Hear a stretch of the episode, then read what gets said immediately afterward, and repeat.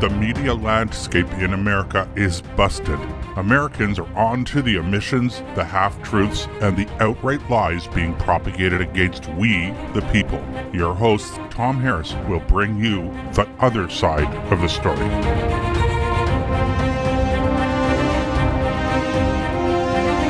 I would like to start today's episode by reading a paragraph from the introduction to the important new book, Green Breakdown: The Coming Renewable Energy Failure.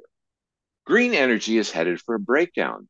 The twenty twenty-two world energy crisis may be just the first of several transnational energy shocks that demonstrate the futility of a renewable future.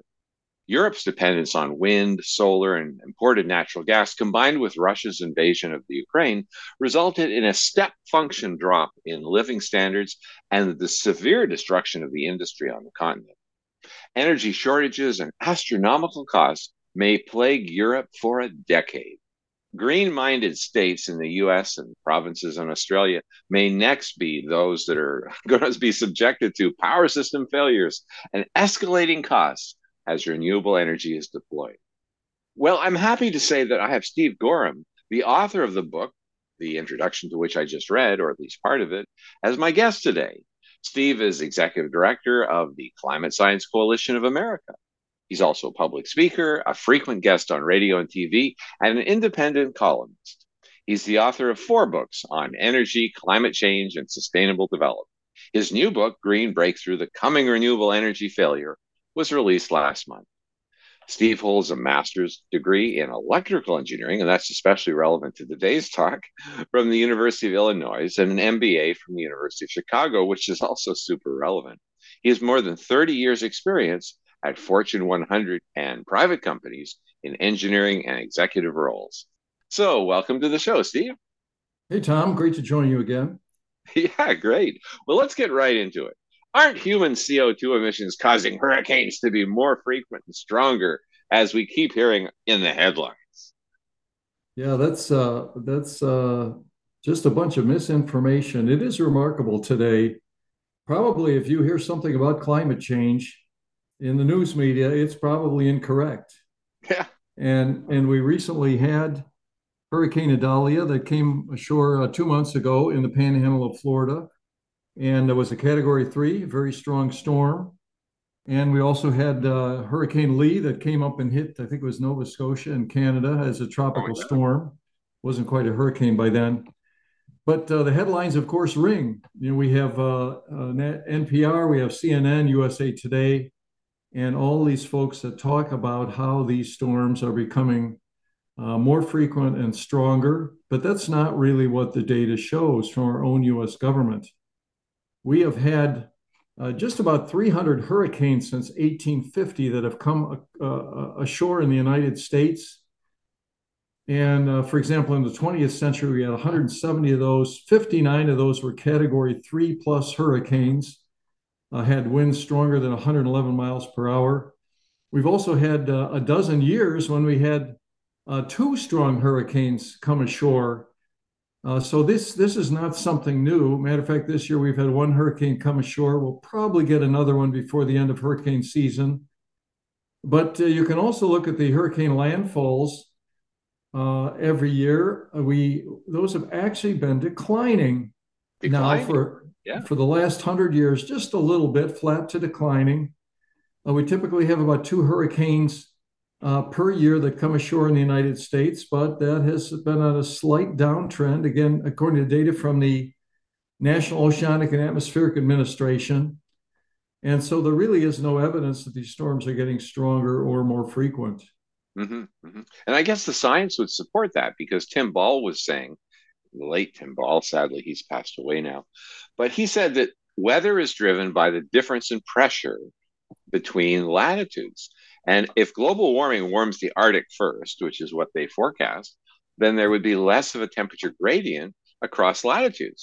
So, I mean, even the theory sounds wrong. Absolutely right. And, and it is true. The uh, we've had very little, we've had a little bit of global warming in the last one hundred eighty years, a, a little more than a degree Celsius, but almost no, no warming near the equator. Uh, some in the temperate zones, mid-United States, and more warming in the Arctic. And so the, as you say, the the temperature differential has decreased, and mm-hmm. that's what that's what drives these storms. So the the physics and the theory say that storms should be getting uh, more moderate rather than stronger. Yeah, and they are. That's the point. So the theory actually match, matches the data if you take that approach. You know, it's interesting. My sister and brother-in-law, they just moved to Halifax, uh, and Nova Scotia, and they just experienced their first hurricane. Lost power and everything else. I mean, yeah. Surely that's where the money should be going, is adaptation, like burying cables underground, getting ready for storms, not try to stop them. Well, you're right. The, the only sensible policy for climate change is adaptation. If you want to uh, uh, help guard against sea level rise, you do what Netherlands has done for the last three or four hundred years. You build seawalls, you build islands. Uh, if you want to uh, protect the population against hurricanes in the Caribbean, you build strong concrete structures. You try and raise the the income of the people there so that they build buildings that are that are more sturdy. If you want to help people with heat waves in Central Africa, you get low-cost energy to those folks. Yeah. Uh, Central Central Africa, the, the average summer temperature gets as high as eighty-six degrees uh, Fahrenheit, about thirty degrees Celsius. And, uh, you know, you only have one in sixteen people in, in those areas have air conditioning, and forty percent of the people don't even have fans. Oh, wow. So, so which, which you know, thinking you can drive electric cars Uh, to uh, stop carbon dioxide emissions, to stop the ice caps from melting, to, to stop ocean rise. That's really not, that's a very tenuous uh, uh, theory all the way along. Adaptation is the be- best direct policy. Yeah. You, you might be interested that the late Tad Murty, he also passed away recently. He was a specialist in oceanography, and he was a pretty amazing character, actually. But regardless, he said that all, all along the coast of the Bay of Bengal in India, they have multi-story storm shelters, and they're every kilometer along the coast. So no one has to walk more than half a kilometer to get to a storm shelter. And then they go up above the waves, and they're massive concrete structures. And he huh. said that in the United States, he said, generally speaking, people evacuate with what he called horizontal evacuation, get in their car and drive like crazy. He said, yeah. instead, they should be building multi-story storm shelters. So as he put it, they have vertical evacuation. Wouldn't that make sense to actually build some storm shelters in areas that, you know, have a dense population, especially a poor population? Well, it might. But again, uh, the fatalities from storms in the wealthy nations is down uh, mm-hmm. many, many times. Matter of fact, even globally, fatalities from uh, weather events is is down about ninety-eight percent since the early, the early nineteen hundreds. Just because we have better warning systems. As you say, they're doing things in India to, to put in shelters and and uh, many other things that are going on. So uh, despite the fact that we've had a little bit of global warming in the last one hundred twenty years, uh, fatalities from storms are down all over the world, yeah, uh, which is which is really good uh, policy. But again, that is that is based on adaptation, not on saying we're all going to uh, uh, put in, uh, we're all going to change our light bulbs. That's not going to have any effect. I, I got to have you repeat the temperature change since the eighteen hundreds. What was the number again? Because remember, we're in a climate emergency. Yeah, right. The, the the Earth is burning, as some people have said. Well, boiling, yeah. Yeah, we've well, we've only had thermometers uh, about uh, one hundred forty years, since about eighteen eighty. And you're right.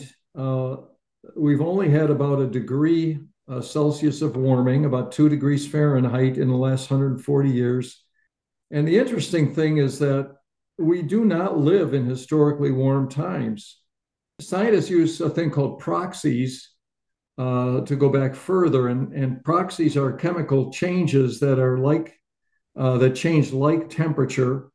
Uh, some of those things are, are changes in, in tree ring widths, Uh, in the ratio of uh, oxygen isotopes in ice and in plankton and seashells and those sorts of things. But if you look at those data, you find that uh, those proxies show that it was warmer a thousand years ago than it is today during the medieval warm period. Uh, they used to have trees in southwest Greenland. Today they only have scrub grasses. two thousand years ago, when the Romans conquered uh, the Mediterranean, at that time they were growing olives in what was to become Germany. uh, four thousand years ago, eight thousand years ago, it was, uh, there's much, much evidence that shows it was warmer than today. Today's climate is not historically warm. And I'll give you and another. It, go ahead. It's good. It's good. The temperature, we want the temperature to be warmer, right? We do. I'll give you another little bit of evidence from, from an ocean of evidence. Uh, there's a glacier in central Switzerland called the Rhone Glacier. Maybe some of your listeners have been there. Uh, it's, a, it's a mountain wall, the mountain wall wide glacier. Uh, the Rhone River, it's the source of the Rhone River, which flows out of it into France and then down into the Mediterranean. But that glacier's been receding for more than a century. But every time it pulls back, they find things under the glacier, such as wagon wheels and horse bridles, and they find wood that's four thousand years old. Uh, one scientist, Doctor Christian Schluter, said he estimated that that area had been ice-free for six thousand of the last ten thousand years. Huh. So where, where we have a glacier today, for much of the last ten thousand years, there was no ice. Uh, this is just a small bit of evidence saying it was naturally warmer many times in the last ten thousand years, long before we had power plants or sport utility vehicles. Mm-hmm. And also, isn't the Antarctic growing in some places? The Antarctic has been pretty flat. Yeah, this, the satellite data shows temperatures have been flat for uh, at least one hundred fifty years or so. Matter of fact, there's a there's a weather station right at the South Pole that the United States has manned uh, uh, since about nineteen fifty. And actually, it's the it, it's they're using the third building now because the first two buildings have been covered by ice. the, wow. the, the ice uh, grows about eight inches every year in, in uh, right on the South Pole, and it never gets above freezing. It never melts, and it, it snows, and it just keeps growing. And so you have eight inches every year, eight inches every year. The last station they built, they put on stilts. Uh, it's it's like five or six buildings that are on stilts, and they They can jack these stilts up over the accumulating snow to prolong the life of the buildings. Huh. But, wow. but so a lot of scientists are kind of puzzled if we have this, this carbon dioxide going uh, uniformly throughout the atmosphere and it's warming the planet. Why isn't it warming in Antarctica? And, and the answer is that uh, because this, this uh, what's going on in, in Antarctica is driven by natural factors, not man-made emissions from carbon dioxide. Yeah, yeah. It, it's interesting. I often see glaciologists point to a specific glacier and say, oh, it's retreating, and this is evidence of global warming. My answer is always, well, no, it's not evidence of global anything. It's evidence that your glacier is retreating. I mean, surely you can't generalize based on what uh, what just a couple of glaciers are. Well, it is evidence of warming usually when glaciers retreat, but it doesn't tell you what's causing the warming. Another example is the Mendenhall Glacier uh, near Juneau, mm. uh, uh, central western Canada, Juneau, and our in that long finger from Alaska coming down. Uh, a number of years ago, uh, environmental organizations were putting up posters in airports uh, showing pictures of the Mendenhall Glacier way back about eighteen eighty and, and today. And in eighteen eighty, the glacier was huge, and today it is much recessed. But about uh, uh, ten years ago, a bunch of scientists from Southwest Alaska University went down underneath the glacier into ice caves. Mm. And what they what they found was remarkable. They found all this wood, all these tree stumps that were still in the ground. They had roots still in the ground. They had diameters as foot in diameter. They found many, many such uh, tree stumps under the glacier in the ice caves. And they radiocarbon dated them, and they were one thousand years old. Oh. And so the, the evidence shows that one thousand years ago, there was a forest where today we have the Mendenhall Glacier, indicating mm. that it was naturally warmer one thousand years ago than it is today. Mm, but yeah. uh, just another piece of uh, glacial evidence. Yeah, that's pointing, right. Pointing out that we, we do not live in abnormally warm times, uh, and, and that uh, nature has... Uh, Uh, probably isn't controlling the climate and, and was controlling the warm temperatures in the past, not our emissions. Mm-hmm. Well, talking about temperatures, I mean, we're told that we're in the era of global boiling, you know. Aren't global temperatures at an all-time high, or is that just headlines? Well, no, they're not at an all-time high. Again, it was warmer in the past, but even in the last century, Uh, there's a site you can go to at, at NOAA, the National Oceanic and Atmospheric Administration. I think it's called State Extremes. And for every state, they have the record warm temperature, the record cold temperature. I think they have record uh, snowfall and precipitation. But if you look at those warm temperatures, the first thing you realize is that most of our fifty state high temperature records were set. Uh, matter of fact, the biggest decade was the nineteen thirties. Uh, we had uh, twenty-three of the state fifty state high temperature records were set in the nineteen thirties, and thirty-six of the fifty uh, records uh, were set prior to nineteen seventy. Mm, wow! And, and and you know, temperature records, thermometers usually pretty accurate. And so, uh, nevertheless, we have people running around saying, wow, we have this these boiling temperatures now, and it's crazy. But it was naturally warmer in the past, no doubt about it. It, it kind of seems fishy to me when the best database in the world, which this probably is, for extreme temperatures over a significant area, where it shows no warming, and the global temperature is supposedly going up. I mean, that kind of suggests that a lot of the other temperatures that are measured throughout the world may be wrong. Yeah, the U S generally has the best temperature record, but you're not, you're right. And if you look at it, we had we had warming from eighteen eighty to about nineteen forty, and then it cooled for about uh, thirty-five years from nineteen forty.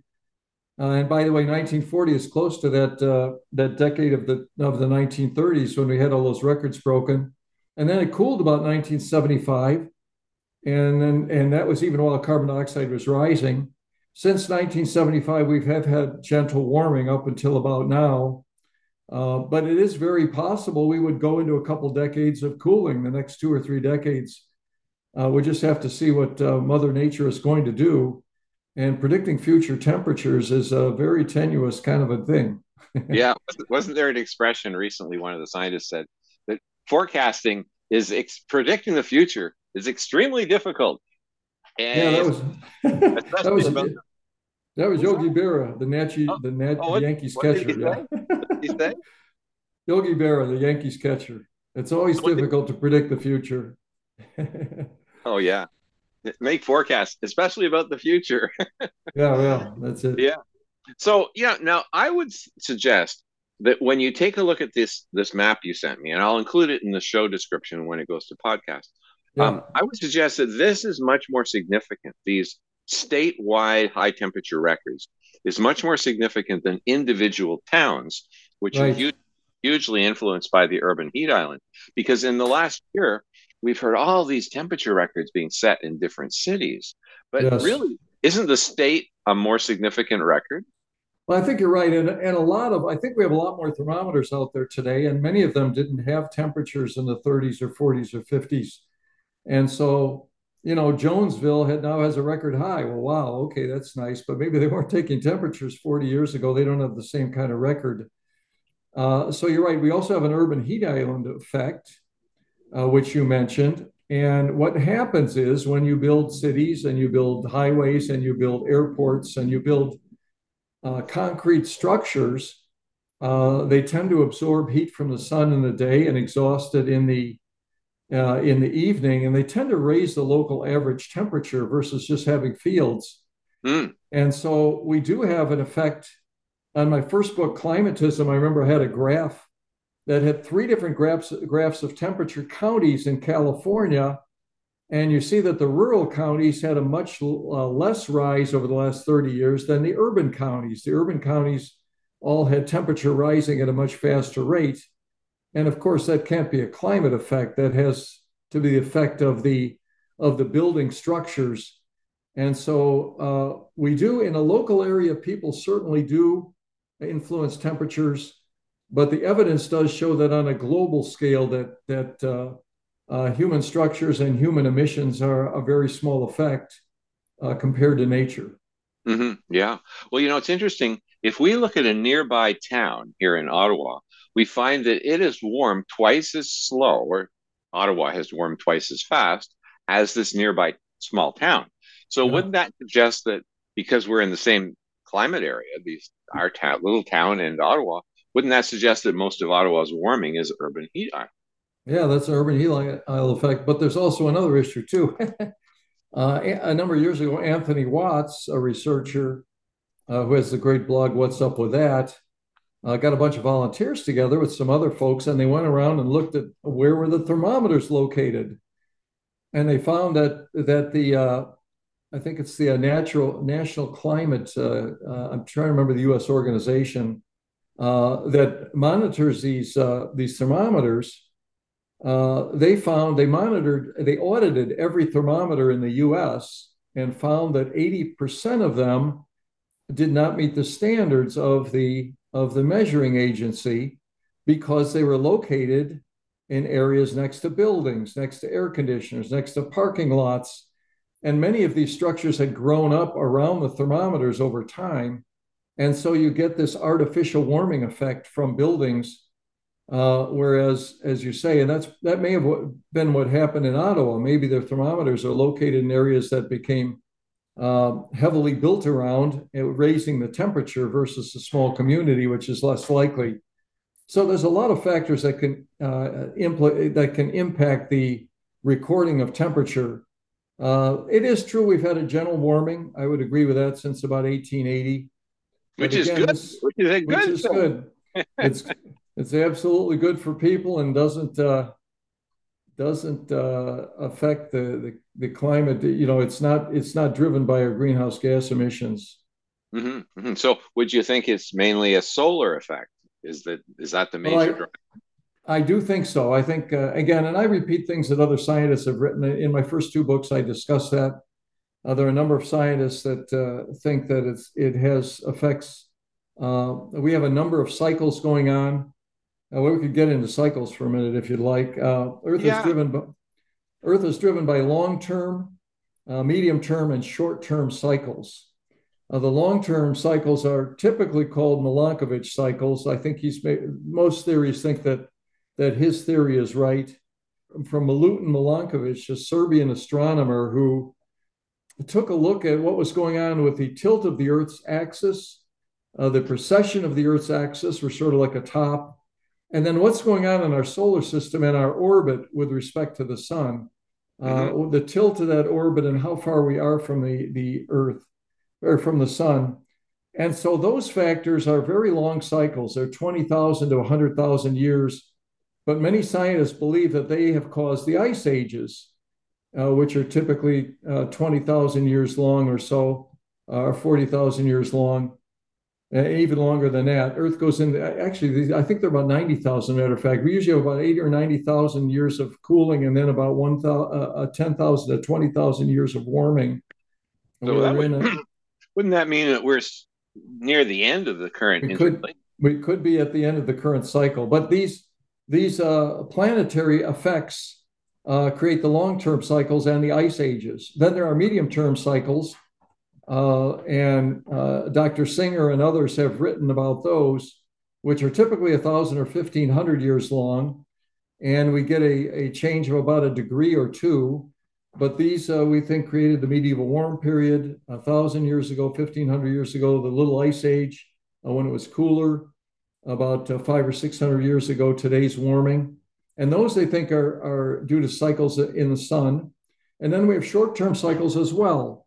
The El Nino Southern Oscillation uh, varies kind of erratically every, every three to five years or so.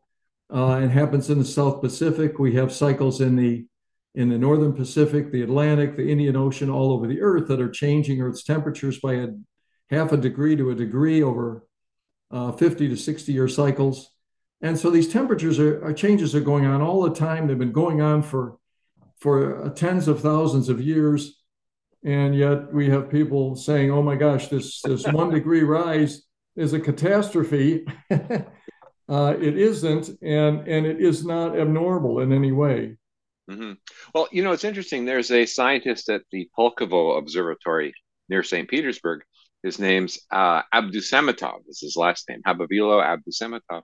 Took me a while to practice saying that. Anyway, he, he looks at cycles in the sun, and he says, and maybe you can tell me if you think this is realistic, that we're approaching a grand solar minimum around twenty sixty when all the cycles hit rock bottom at the same time. And he said conditions could return to what we had in the seventeen hundreds when the Thames River froze a meter thick. Do you think that's a possibility? Uh, it is a possibility. I really couldn't comment on how accurate it is, but we have had a number of scientists uh, for the last few years that are predicting a period of cooling because of solar activity. And so we'll just have to see how that goes. But but you're mm-hmm. right, the the Thames River froze solid uh, during the Little Ice Age, uh, five hundred years ago or so. And and for the last century, and they, they used to have a, a thing called a frost fest in London. Yeah. They they would uh, build sheds out on the frozen Thames River and have horses and wagons riding by over the river. You can't do that anymore. For the last century, it has not frozen solid at London. Yeah. And so this is another uh, a natural a cycle that is occurring all the time. And these, uh, I think the evidence shows these are what drives Earth temperatures, uh, not your neighbor's S U V. Yeah. Well, you know, one thing, Steve, that I've noticed a lot of is this use of nineteen eighty-four Newspeak. I mean, they keep calling it carbon pollution, you know, and even the people on the right of the political spectrum are doing this too. I mean, surely C O two is the opposite of pollution. Well, it is. Yeah, I just I just wrote an article which was uh, published in Master Resource. I'm trying to remember the title of it. I think it was uh, Carbon Language Error on a Global Scale. Mm-hmm. And and right, we've got everybody talking about uh, carbon this and carbon that and carbon pollution. And, and they, a, a, they mean carbon dioxide. They don't mean carbon. Carbon dioxide and carbon are two completely different substances. Yeah. Uh, calling uh, uh, carbon dioxide carbon is like calling uh, uh, salt chlorine or something. Yeah, they're, or they're water. Just, they're calling, just water. Hydro- calling water hydrogen. Yeah, water, hydrogen. And you're right about uh, about uh, carbon dioxide and um, and pollution. You know, if so, what is the reason for calling carbon dioxide a pollutant? If the reason is because it uh, causes global warming and it's emitted from our industry, well, then we ought to be calling uh, water pollution as well, because, yeah. uh, for example, when you burn And when you burn methane, natural gas, you produce two water vapor molecules for every carbon dioxide molecules. And as anybody who has studied uh, uh, the theory of uh, man-made global warming knows, uh, water vapor is Earth's dominant greenhouse gas. It causes somewhere between ninety, seventy and ninety percent of Earth's greenhouse effect. And it's emitted by our industry. Therefore, we should start calling water pollution. Yeah. I mean, that's that's how I, this is. It would be a bizarre result. Uh, carbon dioxide is uh, plant food. It's it's essential for life on Earth. Uh, all uh, what is it? The top forty-five food crops of the world that that uh, produce ninety-five percent of our of our food all grow bigger and faster with higher levels of atmospheric carbon dioxide. There have been hundreds of peer-reviewed papers written that point this out. And so we should have another term for it, but pollution is, is the wrong wrong term. Yeah, yeah. Tell you a funny story here in Canada. When they were in opposition, the Conservatives, and they, they're in opposition again now, but when they were, they were criticizing then Prime Minister Paul Martin for having added carbon dioxide to the list of toxic substances under the Canadian Environmental Protection Act. And yeah. but And it's funny because when they added C O two to this list of toxic substances, they put a little note beside it. This is not a toxic substance.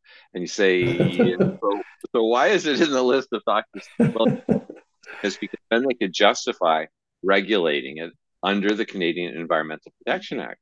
You know, so I mean, it's all just a, a stupid joke. Anyway, so here we go. We're going to come back right after the commercial.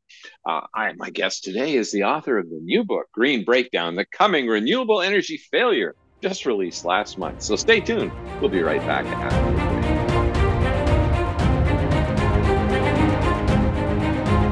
For twenty-five years, Global Healing has proudly produced the highest quality supplements and cleansing programs that are rooted in nature and backed by science. Get fifteen percent off all of our products using code OUTLOUD. Global Healing, giving you the power to take control of your health.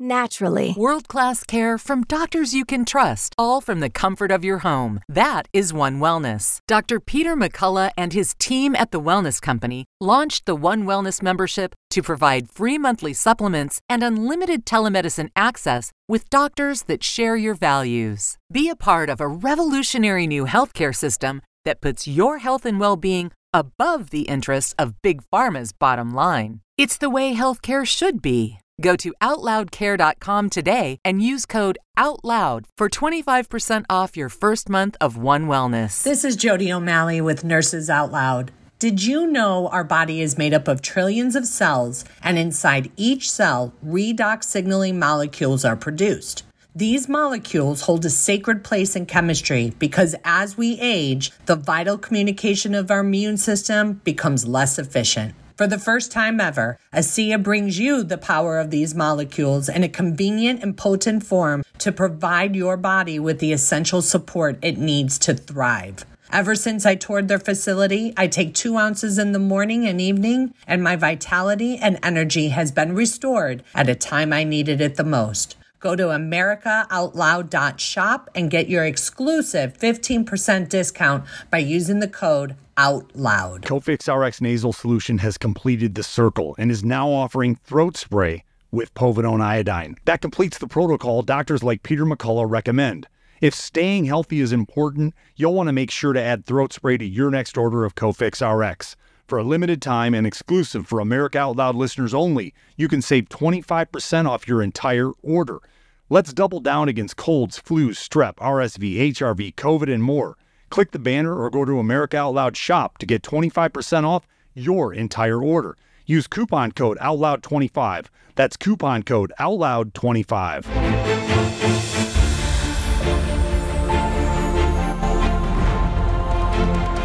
America Out Loud dot news is beaten to the pulse of our nation. We know when you're angry, troubled, misled, joyful, and thankful. We know you because we are you. Join us as we explore the most important issues of our time.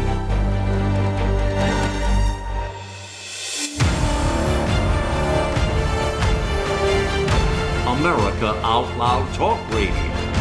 It's a fight for the soul of humanity.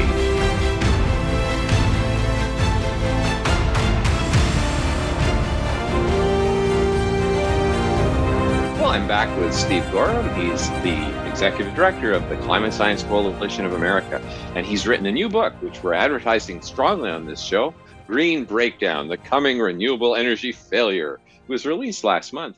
But let's jump over to a new topic. Let's jump over to wildfires. Okay, California's wildfires. Oh my God, it's caused by global warming. Is that true? Yeah, it's amazing. Wildfires have been become uh, a big named disaster over the last five years or so by the climatists, if you will, the people that, that are worried about man-made global warming. And so every time there's a fire, they they get on the uh, get on the horn and say this is, is caused by our emissions. Earlier this year, we had uh, in the United States, we had uh, some some uh, smoke coming in from Canada with all the fires you guys had up in Canada. And uh, California, for many years, uh, Governor Newsom has been complaining about, uh, uh, he, he blames man-made warming for California's wildfire problem. Yeah. Uh, the problem with all this is that it, it doesn't really make any sense. Again, we've had uh, maybe a couple, three or four tenths of a degree warming in the last thirty, forty years. And to believe that that is causing all these fires is crazy.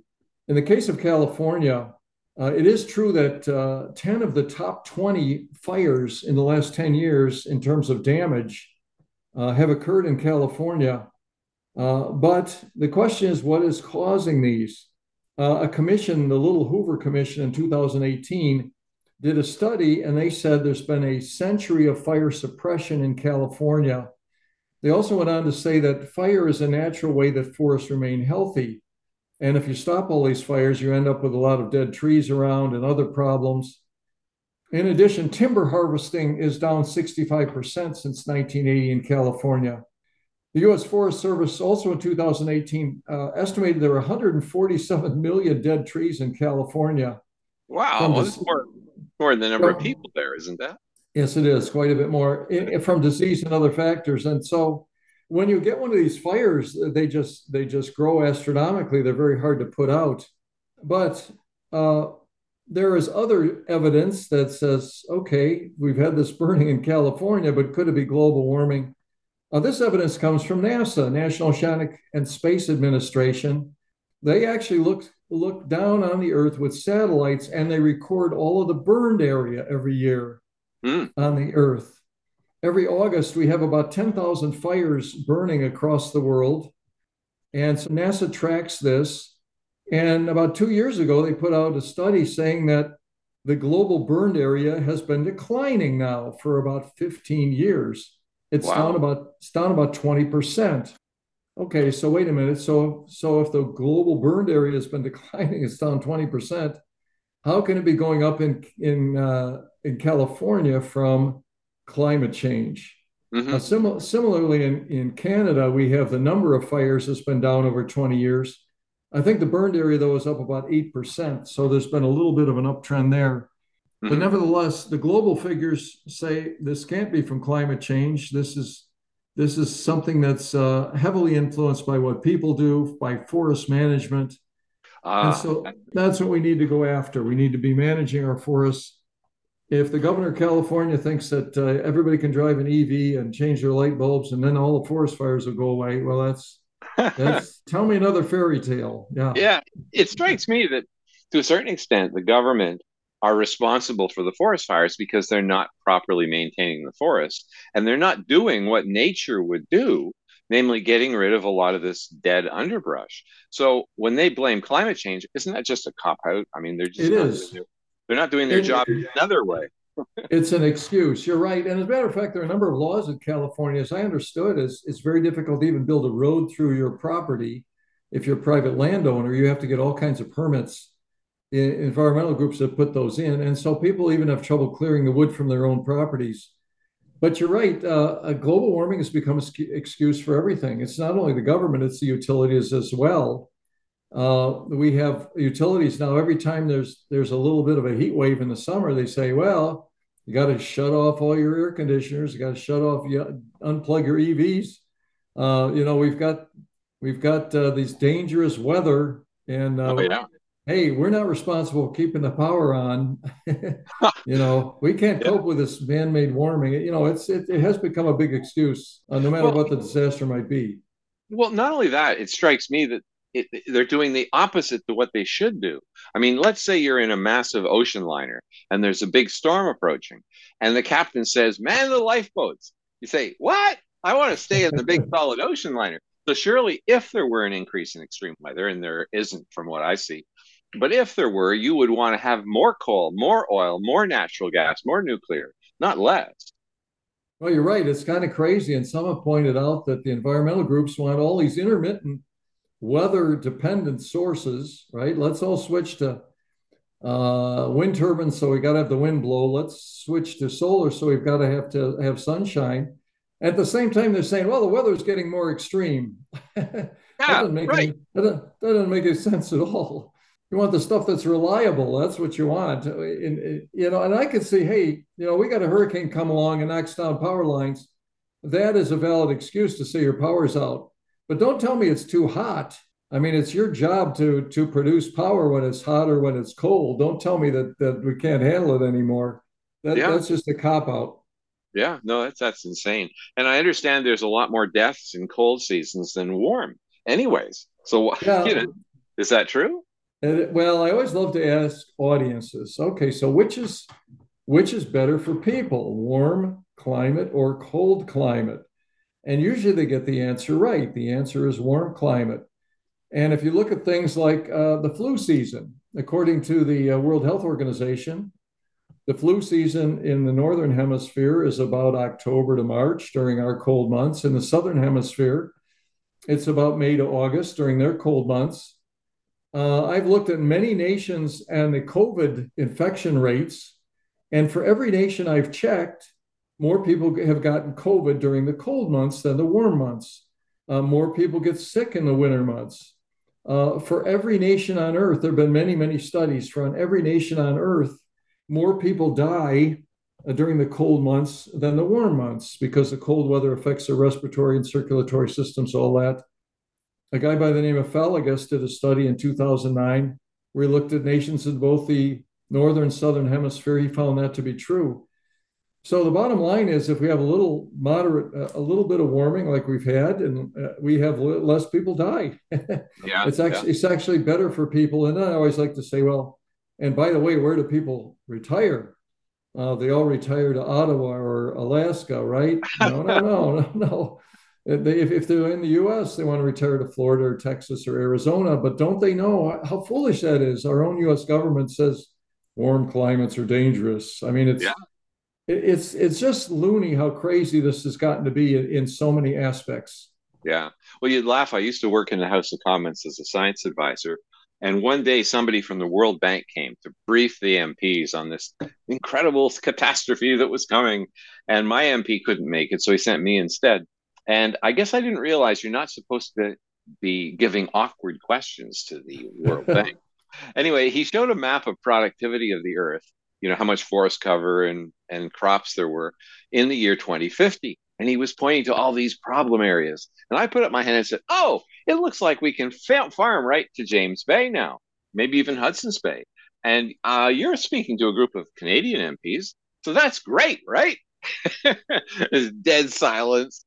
They don't want you to see that. I mean, warming is good, especially for Canada. Well, it is, yeah. You got to start a group, Canadians for Global Warming. That's yeah, yeah, exactly. But, you know, we're always so well, independent of that. Wind and solar now are the cheapest form of energy. I mean, is that true?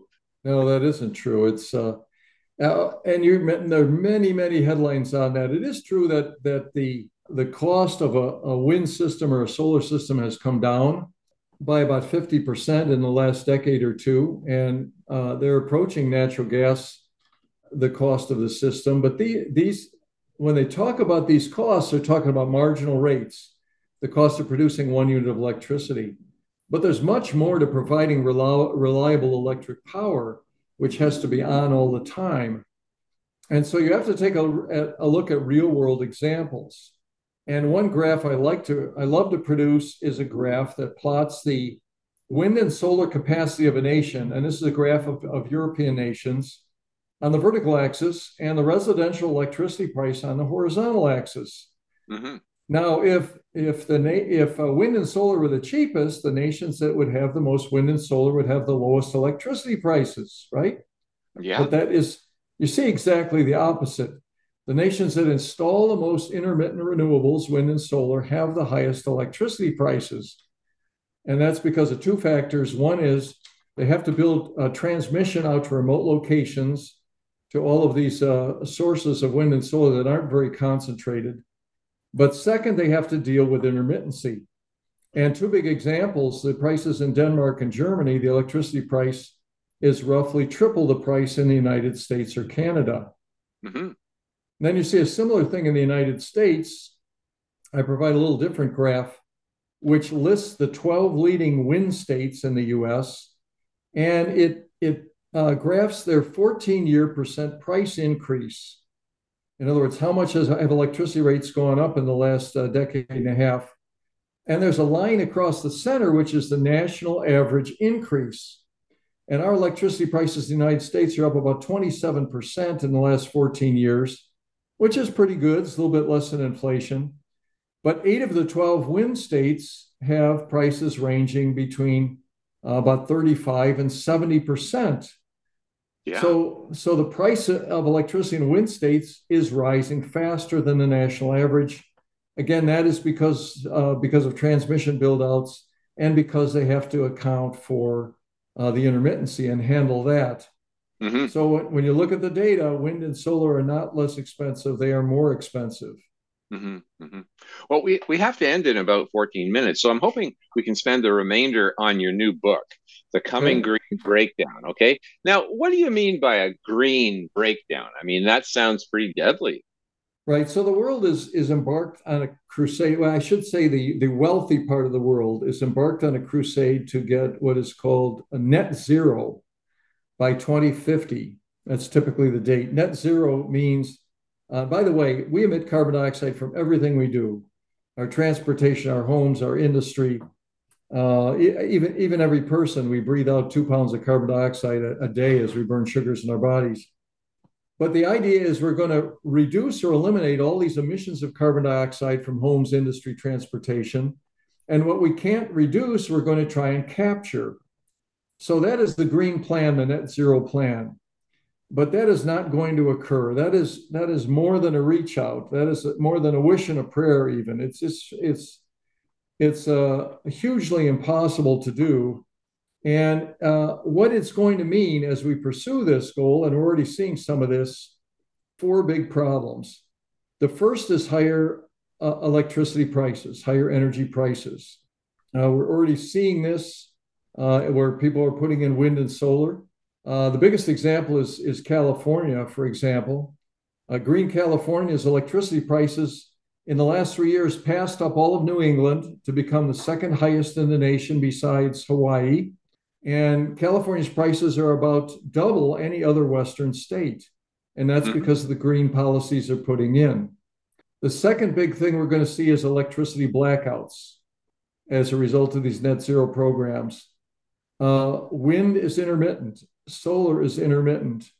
Uh, and the more wind and solar we put in and we try and remove uh, coal, natural gas, and hydropower, the more we're going to make our grid unstable.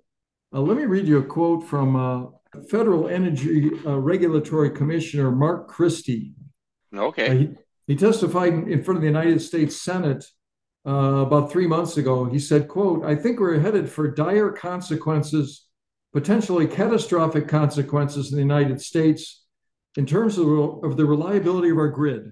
And he went on to say that we're closing coal too fast. In some cases, we're closing natural gas too fast. And uh, these are the things that keep the lights on. And so if you don't, what you have to do is keep the traditional plants around, keep the traditional plants around coal and natural gas, and you have to run them at reduced utilization. So you run about uh, twenty or thirty or forty percent of the time to make up for intermittency. And so the price, the price goes up. But then if you decide, well, I'm not going to keep these plants around, then you end up with blackouts. Mm-hmm. And, and we're going to see more and more of those. We, we've already seen those, and that's part of this green failure. We've already seen those. Uh, February of twenty twenty-one in Texas, we had lethal blackouts.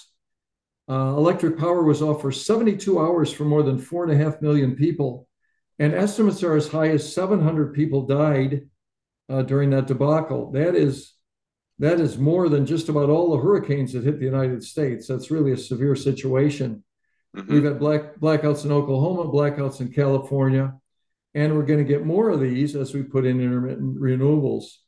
Yeah. Do you think Jay Laird was right when he said that we have to have this happen over and over and over before people wake up? I mean, are you that pessimistic, or you think I'm that pretty, that... I'm, I'm pretty pessimistic. I, I would, I tend to agree. I think people are going to learn the hard way. Uh, we have the, the Northeast of the United States is very ripe for this problem. Uh, utility bills are also already up to more than one thousand dollars in the winter for electricity and gas, or, or for uh, uh, oil heating for uh, many of the people there. Uh, and they're short of uh, natural gas. And uh, if we get a very severe winter, they're going to have big blackouts. Mm-hmm. Yet the media went out of their way to say, oh, no, no, this wasn't caused in any way by wind power. And they blamed it on other factors. And I know there were other factors, yeah. But surely the failure of wind was a major contributor. Yeah, well, that's what they were saying about Texas, because we had a couple failures. Uh, first off, the wind and solar only put out about three percent of their rated output. Uh, mm. And, and they, they're up to as high as twenty percent in the summer. So, uh okay, fine. They only put out three percent. We were expecting them not to put out much. And then we had some freeze ups. And so a bunch of the gas plants weren't getting gas either, the gas fired utilities. And so that uh, that uh, had, there were a whole bunch of problems with that Texas thing. But you can't you can't build a system on wind and solar if you get three percent of your weighted out, your rated output in cold weather. It's just not mm-hmm. possible. Well, it strikes me also that there would be huge inefficiencies in the backup. Because I'm looking at this graph that you sent me on hourly wind generation, and it yeah. varied from, oh, gee, maybe uh, 150 megawatts to over eight thousand, ten thousand megawatts. So with that variation, the, your backup stations have to go up and down and up and down and up and down. I mean, surely that makes them very inefficient. It does. Yeah, they run, they, they're very expensive then. They also put out other pollutants, the stuff that's real pollution and not carbon dioxide, but you get more sulfur dioxide. It's sort of like a car. If you're in, if you're in stop and go traffic, you put out more pollution from a car tailpipe than if you're just sailing along uh, in, in, at high speed. The same thing with plants. You're running them up and down, and, and you're actually creating more sulfur dioxide, nitrogen di- dioxide, those sorts of things. Mm-hmm. It, it is, and it's also very expensive because uh, as you penetrate more and more wind and solar, and you try and get to a hundred percent wind solar net zero, you have to keep all these other plants in a uh, running backup. Uh, mm-hmm. They're not putting out power, but they're ready to turn on in any instant to keep the grid up, and so it's very expensive. And now you've doubled your your infrastructure, and mm-hmm. uh, not only the new wind and solar, but you keep all the old plants around also. And again, California is a perfect example. Uh, their electricity's up uh, seventy percent in the last fourteen years, and they're getting greener, and it's going to go a lot, lot higher. So uh, again, this is another reason people are going to push back. But there's two more big impacts in the green breakdown. One is less freedom. Uh, we have many states and governments uh, around the world that are uh, intent on banning gasoline vehicles. You must buy an electric vehicle. So your freedom disappears there. And then the other thing is there's, there's a lot of folks saying, well, you got to put in heat pumps. You got to put in electric appliances, get rid of your gas stove, get rid of your gas water heater. And a lot of people don't want to do that because gas is typically cheaper. Uh, we had the uh, we had the uh, uh, Restaurant Association of uh, California uh, sue the city of Berkeley, who put in the first ban on natural gas and new construction. And they won. They won in the court. Said uh, that you can't restrict the energy that's going into your into your uh, construction. Uh, so I think people are going to push back there. And then the fourth big issue is transnational energy shocks, like we've seen in Europe. Uh, Europe became, in the last decade, very dependent on, on natural gas and intermittent wind and solar. And then uh, two years ago, and this last year, uh, they were very short of, of electricity. Uh, when the embargo came in Russia, they were very short of natural gas. And so today we still have the price of natural gas double what it was two years ago. The price of electricity is three to four times as high as, was it, as what it was two years ago. And this has impacted their standard of living in a very big mm-hmm. way. Mm-hmm. So the, the green breakdown means four issues: higher energy prices, electricity blackouts, uh, less freedom uh, for your appliances and your cars, and transnational energy shocks. And I'm I'm predicting people are going to uh, demand a return to low-cost, reliable energy. We'll have mm-hmm. to see. And it's funny because the Europeans say, oh, well, this problem with energy after the Ukraine war started is evidence that we need to have more wind and solar power. like like they're double down, they're doubling down on what's causing the problem in the first place. I mean, surely what they're saying is absolutely backwards. Yeah, well, publicly they still say that, but their actions are changing a little bit. For example, Uh, coal-fired power output is up twenty percent from a couple years ago. Germany restarted twenty-seven coal-fired power plants. They've just announced uh, new uh, oil and gas uh, leases in the North Sea. England has announced. And they've also ordered twenty-five liquefied natural gas terminals. And these are, are facilities where a tanker comes in, unloads natural gas, puts it into, into the nation. Uh, so these are all around Europe. Uh, so that they can get gas from the United States and Qatar and other locations. So there appears to be a retreat from green energy. There's also some uh, talk about restarting and, and going into nuclear power again as well. Mm-hmm. So, I mean, those, these are sensible programs uh, to move along the way. If they don't do this and they keep trying to go wind and solar, they're going to have more and more of these shocks. Yeah, yeah. And as I say, they're they're blaming the fact they don't have enough wind and solar for the cause. Yeah, it's totally backwards. It's like Alice in Wonderland. You know, yeah, it, it is. It, it strikes me that, you know, in the appendix of nineteen eighty-four, that book by George Orwell, the yeah. um the, the appendix was on Newspeak, where in fact what they say is the opposite of reality. And it sounds like that's exactly what's happening here. Yeah, it is pretty remarkable what's going on. I mean, in England, they've they uh, uh, Englanders were getting uh, uh, several thousand dollar winter utility bills, oh, and yeah. they're telling them, okay, don't shower so much, you know, or or sho shower with a friend was the other thing they said. Yeah, yeah, and don't have any kids at all. That's don't have any kids. So that's another one. Yeah, don't have any kids. I, I don't know. No. You know, it, it, we've gotten into this uh, superstition in a big way, and people refuse to let it go. It is going to take a lot of shocks. People are going to have to learn the hard way, as as uh, former uh, your former uh, mate Jay Laird said. And uh, yeah. it, it's it's just unfortunate. We have just about a minute to go. Can you tell us what your plans are for the future? Are you you think you'll write a fifth book, or is this a little well, too early? It's early a little early. You know, it's a mountain to write one of these books. This took me two years and. Yeah, and a lot of work, and uh, and uh, but it is doing very, very well. It's it's uh, became number one on Amazon uh, a couple wow. of times in the la last two weeks. Number one in the energy category, not not overall, but uh, oh, okay. still, but, uh, that's that's pretty good. And but anyway, uh, uh, so people can find this at Amazon. Uh, there's also ebooks on uh, Google and Amazon, uh, Barnes and Noble, and um, what's the other one? Um, anyway. And then uh, they can also get them from our website, Steve Goreham, G O R E H A M dot com. I'll send them a signed copy. Okay. But you know, if you have a gasoline car, you have a gas stove, if you uh, use electricity, you really ought to get this book and see the battle that's going on and how this, uh, this system is all going to break down. So my guest today has been a master's of electrical engineering. Okay, so that's important to know. M B A from University of Chicago.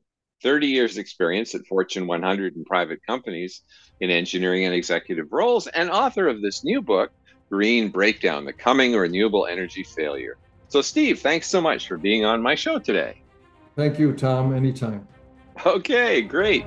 So this is Tom Harris with my guest, Steve Goreham, signing out from the other side of the story.